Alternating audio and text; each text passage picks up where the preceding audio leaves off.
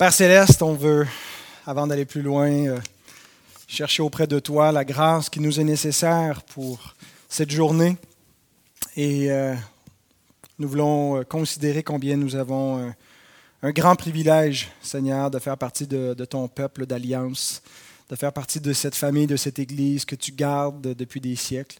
Merci, Seigneur, de nous réunir encore et que tu puisses nous fortifier par ton esprit, que tu nous aides, Seigneur, à être reconnaissants pour l'Évangile principalement, pour Christ, notre Sauveur, pour son œuvre euh, entièrement achevée, à laquelle rien n'a besoin d'être ajouté. Et Seigneur, c'est par lui que nous te demandons de nous bénir encore ce matin, de nous donner de goûter à la grâce de ton esprit. Ô Dieu, que tu puisses bénir ce temps que nous allons prendre pour examiner une page de l'histoire de l'Église et qu'on puisse euh, être édifié par les choses que nous allons apprendre. Au nom de Christ, Amen.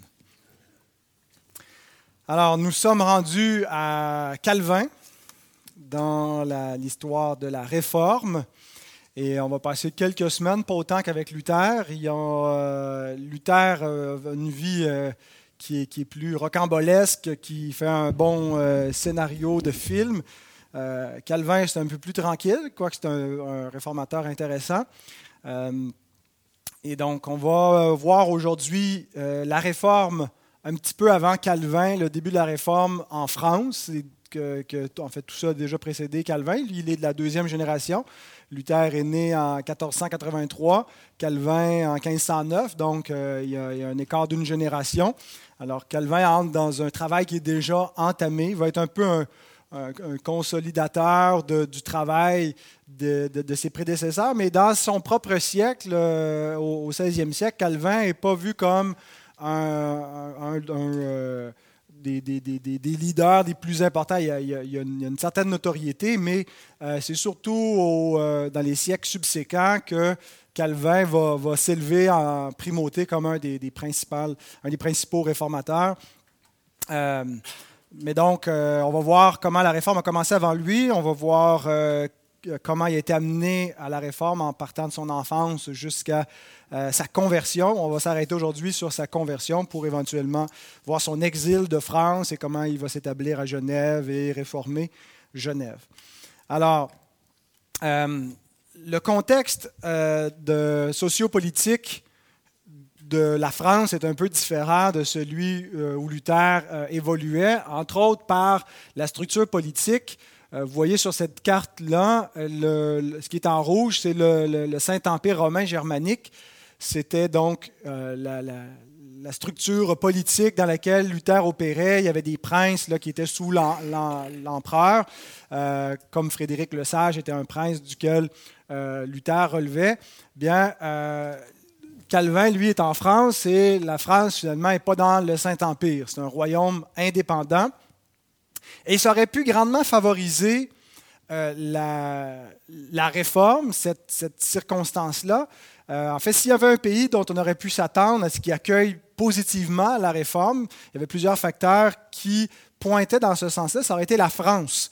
Euh, entre autres parce qu'il y, a un désir chez les, différents États, les différents royaumes, de s'émanciper des influences étrangères, entre autres de l'influence de Rome, de ne pas avoir euh, un, souverain pontife qui nous dicte euh, des politiques qui affectent directement la vie de notre royaume.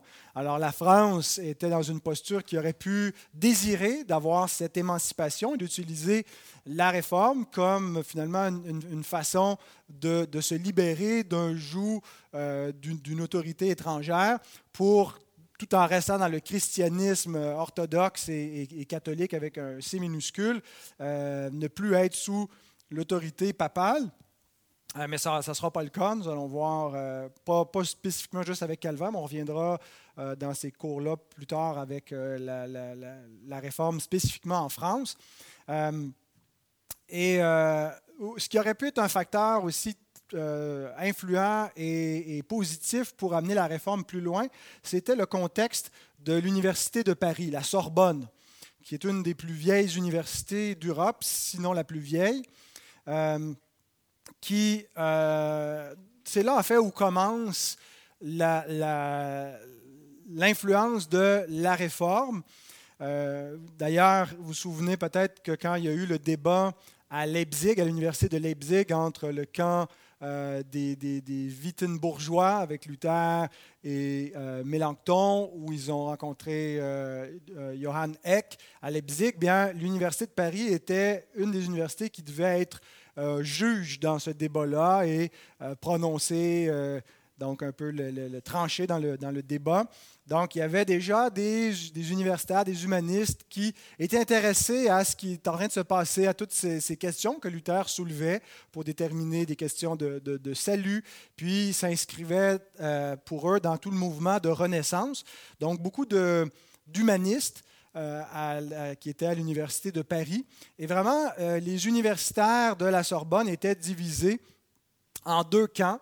Euh, donc, parmi les différents collèges qui étaient des collèges euh, qui enseignaient la théologie, qui étaient rattachés à la Sorbonne, il y en avait des très conservateurs, ultramontains, qui veulent demeurer fidèles à Rome, mais d'autres qui sont beaucoup plus dans la mouvance euh, humaniste, de revenir aux textes sacrés, aux textes anciens, de, prendre en considération cette lecture que Luther au nord amène pour interpréter le, christianisme non pas juste à la lumière de la scolastique médiévale, mais à la lumière des textes bibliques et apostoliques, puis se questionner s'il y a pas on n'a pas fait de fausse route en, cours euh, de, des siècles. Alors, le, le camp, le, groupe est divisé en, deux, finalement. Euh, une des, un des, euh, leaders intellectuels influents du côté c'est pas vraiment des protestants, euh, mais euh, qui, sont plus sympathiques et qui auraient voulu examiner davantage ces idées nouvelles. Jacques Lefebvre d'Étaples, qui est un des intellectuels donc, principaux reliés à la Sorbonne, qui va mourir catholique officiellement, mais qui était beaucoup plus sympathique à, à, ces idées. il est le protégé de la sœur du roi, Marguerite de Navarre, le roi, à l'époque, c'est François Ier, qui est roi à partir de 1515, donc début de la Réforme, 1517, 1515, euh, euh, François Ier est couronné roi. Et donc, euh, la sœur du roi, Marguerite de Navarre, est dans le giron un petit peu de Jacques Lefebvre d'Étaples et de ces humanistes qui sont sympathiques à la Réforme. ils ont un petit groupe qui se réunissent, qu'on appelle le Cercle de mots, euh, MEAUX, qui était une banlieue de Paris ou quoi, mais qui euh, était, euh, s'intéressait finalement un peu à cette, littérature et à, cette, à une forme de piété plus axée sur les Écritures. Et alors, ils sont avec le collège du cardinal Lemoine, qui est rattaché à la Sorbonne. Ils représentent le camp humaniste, sympathique à la réforme. Et il y a les opposants, euh, les théologiens de la Sorbonne, c'est comme ça que Calvin va les appeler dans ses écrits, quand il s'attaque euh, aux intellectuels qui répriment, qui refusent la réforme, euh, c'est les, théologiens de la Sorbonne, qui sont les conservateurs.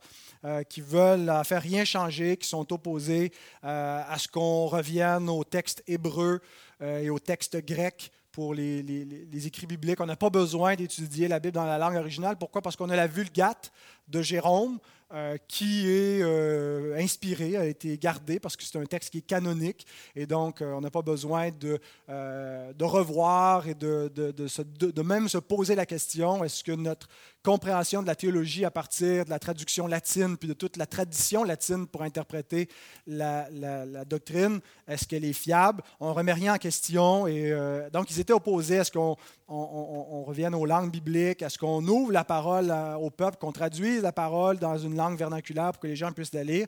Alors, euh, Calvin va être, va, être, un farouche adversaire de, ces gens comme, qui voient comme des ennemis de la foi, des ennemis euh, de, l'Église et, et, les ennemis de Dieu. Donc, il y a une division profonde à l'intérieur de ces, clans académiques qui se répartissent par différents collèges rattachés à la Sorbonne. Chacun essaie d'avoir la main mise sur l'orientation future de l'université, euh, de faire des tractations, de, jouer du coude pour avoir le pouvoir de leur côté, d'influencer le roi, euh, et ainsi de suite. Et parmi euh, ces, ces brillants personnages se dégage un nom que vous connaissez certainement, Guillaume Farel, donc, qui est euh, euh, connu parce qu'il il va, joué un rôle important dans la vie de Calvin, en particulier pour le retenir à Genève. Ce n'était pas dans les plans de Calvin de, de s'établir à Genève et de réformer cette ville. Et puis c'est vraiment avec l'influence de, de, Farel que ça va arriver. Mais donc Farel, qui est l'aîné de Calvin de 20 ans, vient à la réforme, donc avant lui. Euh, lui, il entre dans le, giron des théologiens sous l'influence de Lefebvre d'Étape, d'abord comme étudiant. Euh, il va aussi devenir donc un enseignant dans, le, je ne c'était le collège euh, du cardinal Lemoine, mais en tout cas parmi les, collèges qui étaient sympathiques à ses idées nouvelles.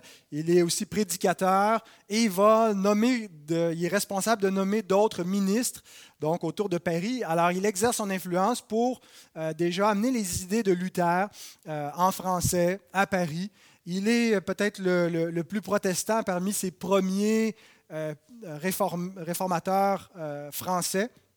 il est le premier d'ailleurs à publier en français un manifeste protestant en 1523 qui n'est pas pleinement protestant, un peu comme Luther, quand on lit ses 95 thèses, il y a encore beaucoup d'éléments euh, euh, avec lesquels aujourd'hui on ne serait pas en accord, mais c'est euh, les premiers balbutiements, les premiers pas vers une réforme doctrinale.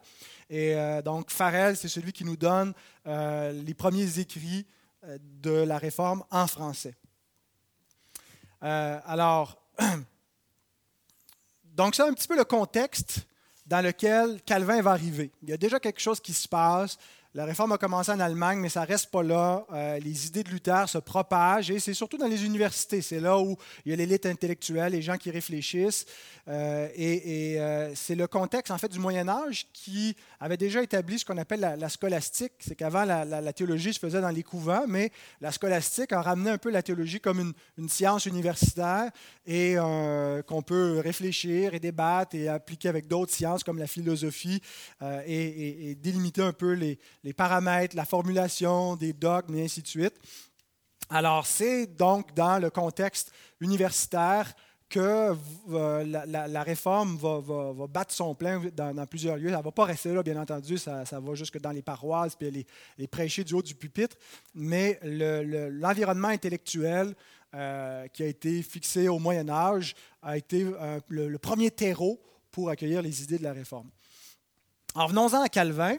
Euh, Calvin est né euh, à Noyon. c'est une belle carte ici là, qui, euh, qui, nous résume. elle est produite par le Musée virtuel du protestantisme.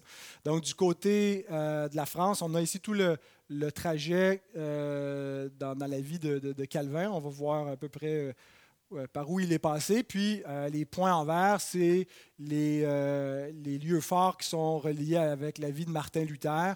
Euh, les, endroits où il est allé, euh, les débats qu'il a eus. Donc, on a déjà vu cela.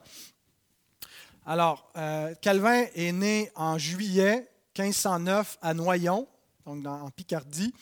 il est le deuxième de cinq ou six enfants. Il y a de l'incertitude généalogique. son père, Gérard Cauvin, Calvin a probablement changé l'épellation de son nom en cours de route, peut-être pour des, raisons pour se, protéger, pour éviter d'être facilement identifié. Gérard Cauvin, il était administrateur euh, auprès de l'évêque de Noyon, donc une espèce de bedeau, avait une responsabilité administrative dans l'Église, euh, ce qui a permis donc qu'il puisse euh, obtenir pour son fils Calvin euh, une, genre de, bourse auprès de l'évêque pour le préparer progressivement, éventuellement aller étudier la théologie, puis se, préparer pour la prêtrise. Alors Calvin était dans un ordre monastique euh, mineur, a reçu la, tonsure, comme Luther avait reçu la tonsure. Euh, il se dirigeait vers la prêtrise. Déjà donc en 1521, vers l'âge de 12 ans, était un peu pris en charge, euh, servait, j'imagine qu'il devait servir la messe, puis euh, vers ça. Il commence ses études euh, en 1523, donc tout jeune, euh, à l'Université de Paris, où il est formé dans les lettres classiques. et puis il va terminer son bac au collège de Montaigu en 1528. Donc, certains de ses camarades d'école l'appelaient le cas accusatif parce que euh, ah, c'est en allusion avec la déclinaison des cas, le nominatif, le génitif, l'accusatif, euh, ainsi de suite, dans le, dans le grec. Et parce que Calvin était, sérieux et puis avait Euh, donc, ce n'était c'était pas comme, comme Luther qui était un peu un batailleur. Alors, Calvin était plutôt introspectif. Et l'image ici renvoie ça, où on voit les, autres qui regardent le jeune Calvin là, qui marche méditant dans la, cour d'école. alors, vers cette année-là, 1528, son père se dispute avec l'évêque de Noyon euh, et ça va lui valoir l'excommunication. Et donc, de suite de cela, son père est fâché avec l'Église. Euh, alors, il décide de retirer son fils des études en théologie pour l'envoyer plutôt euh, étudier le droit. Alors, il va aller à Orléans et plus tard à, Bourges, donc part de, de Paris, ici Orléans, ensuite à Bourges pour compléter des études de droit. C'est vraiment la mouvance contraire d'avec Luther. Vous vous souvenez que Luther, son père, le destinait à une carrière civile en droit, euh, et puis c'est en défiance de l'autorité paternelle que Luther avait abandonné les études de droit pour euh, s'enrôler comme moine augustinien. Euh, et puis dans ce cas-ci, ben, c'est le père de Calvin qui est fâché avec l'Église et qui euh, oriente plutôt son fils vers une carrière de droit qui va lui être très utile parce que euh, Calvin va être appelé aussi à participer à la vie civile de Genève et donc sa formation en droit va lui être euh, très utile et de pouvoir combiner ces deux sciences ensemble. Et donc pendant qu'il étudie en quoi, 1500, 1528 à 31 qu'il étudie le droit, euh, ben, il poursuit son contact avec les humanistes parce que dans les facultés de droit, c'était là aussi qu'il y avait beaucoup d'intérêt pour les, classiques, euh, l'origine du droit, la pensée chez les Grecs et ainsi de suite. Euh, donc, Calvin poursuit cela. Mais euh, lorsque son père meurt en mai 1531, euh, il meurt profondément euh, troublé. Ce n'est pas une mort paisible, mais en raison de son excommunication, il meurt dans une espèce de tourment spirituel, une angoisse, parce que hors de l'Église, point de salut. on peut imaginer peut-être que ça a eu un impact sur, Calvin, tout cela, de, de se questionner est-ce que vraiment, est-ce que l'Église peut envoyer comme ça par une excommunication arbitraire ou non des gens euh, en enfer. Alors, euh, on peut imaginer que cette dynamique-là, même si Calvin n'en parle pas énormément, que ça a pu influencer sa pensée, son cheminement. Mais à la mort de son père, donc en 1531, Calvin, qui est âgé à ce moment-là de 22 ans, décide de retourner étudier la théologie à Paris. Euh, il arrive lorsque la, controverse entre les facultés, les différents camps théologiques bat son plein et il s'enligne clairement dans le camp protestant en allant étudier euh, au Collège royal, qui est donc euh, ceux qui font la promotion du texte grec, texte hébreu, revenir à, l'origine, à, la lettre originale. Et puis c'est donc à ce retour-là qu'il va publier son premier écrit à 22 ans de Clémentia, qui est un commentaire sur euh, le philosophe Sénèque. Euh, donc, c'est vraiment, il y a vraiment une, formation comme humaniste. Euh, c'est un homme de lettres. Il s'excuse dans la préface d'avoir autant tardé, contrairement à d'autres de ses collègues, avant de publier quelque chose. Alors, ça nous donne un peu aussi une idée de, l'élite de l'époque. L'adolescence n'existait pas. on commençait une vie intellectuelle active vers 12-13 ans. et donc, déjà vers nous, ce qui est notre fin d'adolescence, ben, eux, c'était déjà des, hommes de lettres. Pendant que Calvin étudie à l'Université de Paris, il y a deux autres euh, personnages importants pour l'histoire chrétienne qui, euh, qui, sont là. On ne sait pas si Calvin les a côtoyés, s'il les a connus, mais ils ont été là en même temps. Ignace de Loyola, qui est le fondateur des, Jésuites, qui va être une figure montante pour le catholicisme et puis un peu un mouvement un peu de réveil euh, qui, va, qui va redonner un peu de vigueur au catholicisme par opposition euh, aux protestants. Et euh, Michel Servet, donc, qui va éventuellement être brûlé sur le bûcher à Genève, alors que Calvin va lui faire son procès. Mais c'est intéressant parce qu'on a vraiment, avec euh, ces, trois-là, les représentations de euh, ce qui était appelé à, devenir trois traditions distinctes. Hein. Pendant tout le Moyen Âge, on n'a pas une, pluralité, une diversité de pensée. Bon, il peut y avoir des, des, différents entre le, pélagianisme, l'augustianisme, puis euh, un peu des, lectures théologiques différentes, mais en gros, il y a un peu plus d'unité, de, cohésion. Mais là, vraiment, avec la réforme, puis, puis on, se dirige progressivement vers éventuellement le, siècle des Lumières et tout cela, mais c'est les, premiers pas vers la modernité. Loyola qui représente ce que va devenir le catholicisme, Calvin qui est la figure du protestantisme et Servet qui est la figure du rationalisme, euh, les, lumières éventuelles qui vont douter de tout, rejeter un peu tout ce, qui était, avant eux. Donc, euh, voilà, je ne pense pas qu'ils se sont retrouvés nécessairement, euh, qui, étaient des amis qui ne se sont peut-être même pas connus, mais c'est intéressant de savoir qu'ils étaient là au même moment. 1532, il retourne gradué en droit à Orléans. Euh, mais donc, c'est à peu près ça pour euh, les études initiales et la formation euh, donc en droit et en théologie de Calvin.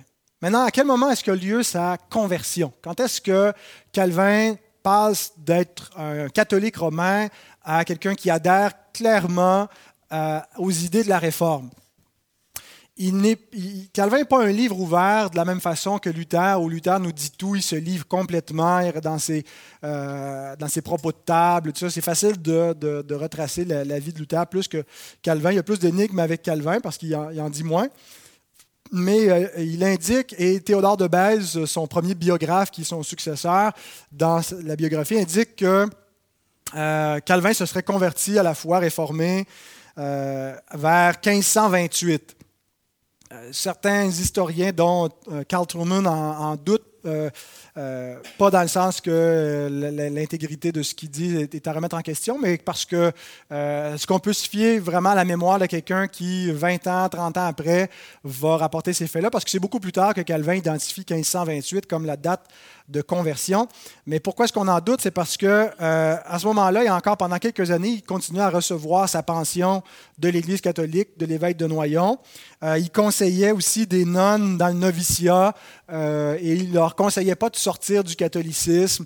Euh, il les conseillait en lien dans leur vocation comme nonnes, avec tout ce qui venait avec, aussi des fois un peu de superstition dans cet environnement-là de vie monastique. Mais c'est certainement autour de ces années-là, 1528, que Calvin débute un cheminement qui va l'amener à une pleine conversion. Et dans ses écrits, donc, euh, euh, on voit un bon moment donné, il écrit ceci, euh, où il, il, se critique lui-même un petit peu de, sa, de cette période d'hésitation, où il jongle avec ces idées-là, mais il ne va pas jusqu'au bout. Il écrit Étant véhémentement consterné et éperdu pour la misère en laquelle j'étais tombé, et plus encore pour la connaissance de la mort éternelle qui m'était prochaine, je n'ai rien estimé m'être plus nécessaire, après avoir condamné en pleurs et gémissements ma façon de vivre passée, que de me rendre et retirer en la tienne, en euh, en la grâce de Dieu, en la vie euh, de Dieu. Maintenant donc, Seigneur, que reste-t-il à moi, pauvre et misérable, sinon t'offrir pour toute défense mon humble supplication, que tu ne veuilles me mettre en compte cet horrible abandon et éloignement de ta parole dont tu m'as, par ta bonté merveilleuse, un jour retiré. Donc, Calvin ici se repent de toute cette hésitation euh, entre le, un peu le, confort et l'assurance que pouvait amener dans une, une foi catholique qui compromettait rien, qui était sans danger, qui était safe, euh, mais qui était au prix finalement de suivre la parole de Dieu et la vérité et donc, il s'en repent. Mais dans la même période, euh, il décrit qu'il a vécu une conversion soudaine. Il, a, euh, on a ça dans sa, il le rapporte dans la préface, l'introduction au livre des psaumes, dans son commentaire sur les psaumes. Calvin a commenté presque tous les livres de la Bible et il écrit ceci dans son introduction. Mon père m'avait destiné à la théologie depuis ma tendre enfance, puis il changea d'idée et m'envoya étudier le droit, jusqu'à ce que Dieu, par le règne secret de sa providence, change la direction de ma vie.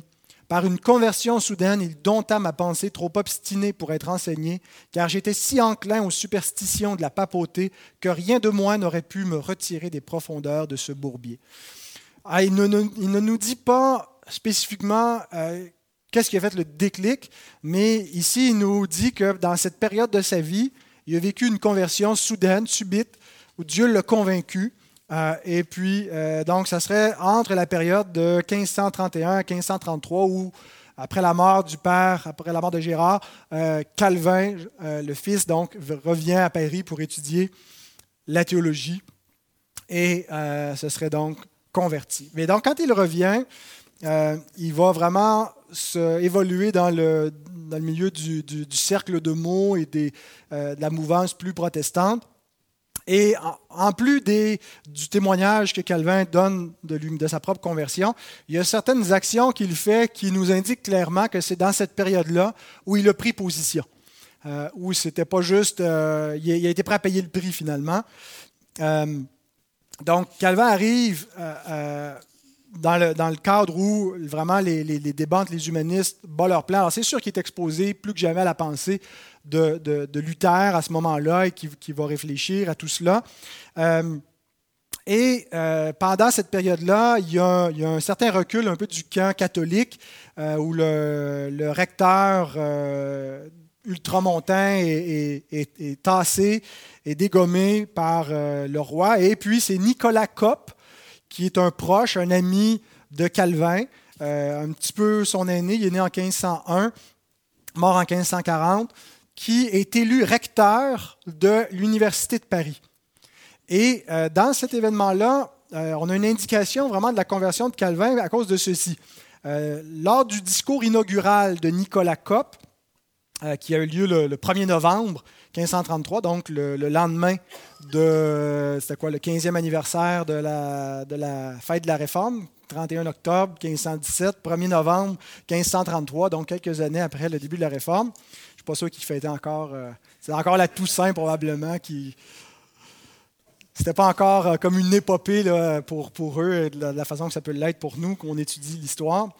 Euh, mais donc, dans le discours d'inauguration de Nicolas Kopp, il insiste sur la nécessité de réformer l'Église.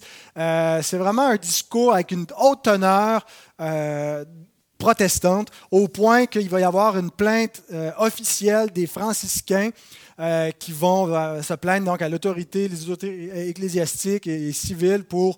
Euh, on ne peut pas laisser ça aller comme ça. Là, c'est, des influences hérétiques de, Wittenberg en plein cœur. Donc, avec, avec le nouveau recteur, et, il va y avoir la, la tension va augmenter énormément à partir de ce moment-là sur le groupe de mots et les protestants. Mais euh, pourquoi est-ce qu'on euh, associe Calvin à ce discours? Parce qu'il y a une seule copie qu'on possède de ce discours-là dans, les, archives, les annales, et elle est écrite de la main de Calvin. Et donc, il y, a, deux possibilités qui ont été avancées par les historiens. Soit que Calvin est assis, écoute le discours de Nicolas Cop et prend des notes, il doit écrire assez rapidement pour tout noter, ou soit que c'est Calvin lui-même qui l'a écrit pour son ami Nicolas Cop qui va euh, donc livrer ce discours inaugural. Et la plupart, donc, optent pour cette deuxième explication-là. Pourquoi est-ce que la seule copie de ce discours est par la, main de Calvin? Euh, bien, euh, c'est probablement que c'est lui-même qui l'a rédigé. Euh, mais aussi, donc, il, est associé au groupe de mots à Farel, Lefebvre d'Étape, Marguerite de Navarre, qui, en passant, est la grand-mère du futur roi protestant, Henri de Navarre, Henri IV, roi de France, qui ne sera pas protestant longtemps. il va dire euh, Paris vaut bien une messe, euh, puis il va redevenir catholique. mais euh, donc, les, racines du protestantisme en France, Calvin s'associe immédiatement avec ce groupe-là. Et quand la pression augmente sur Cop et, les protestants, il y en a plusieurs qui sont obligés de fuir parce qu'il il y a des exécutions publiques. Et donc, Calvin fait partie de ceux qui s'enfuient euh, en décembre et à l'hiver, en décembre 1533 et à l'hiver 1534. Donc, il se réfugie à Angoulême, ici, euh, qui est chez euh, un, chanoine, le chanoine donc d'Angoulême, qui est Louis Dutillet. Et il va passer l'hiver là. et pendant qu'il est chez lui, à l'abri, il commence à rédiger euh, les, premières pages de l'institution de la religion chrétienne. Alors, c'est le classique, c'est l'œuvre principale de Calvin qui va euh, rééditer, augmenter pendant toute sa vie, mais euh, donc on voit vraiment qu'il a pris position et il va revenir à la fin de l'hiver en mai 1534. Il retourne à Noyon pour aller renoncer à sa pension euh, de l'évêque de Noyon. Et donc, euh, il y a une séparation officielle à partir de ce moment-là, 1533-1534, qui est vraiment là où il, vient au bout de son processus là, intellectuel, où il a accepté les conséquences de la réforme, et puis il euh, prend position du côté de la réforme et va devenir un réformateur lui-même. Donc on va s'arrêter ici pour aujourd'hui. Dans le prochain cours, dans deux semaines, nous allons voir euh, que Calvin qui ne euh, pourra pas rester en France. La, persécution va commencer contre les, les, protestants donc va devoir fuir, s'exiler et va passer sa vie en exil toute sa vie. bien qu'il aura toujours le cœur, les yeux sur la France, il n'y retournera jamais.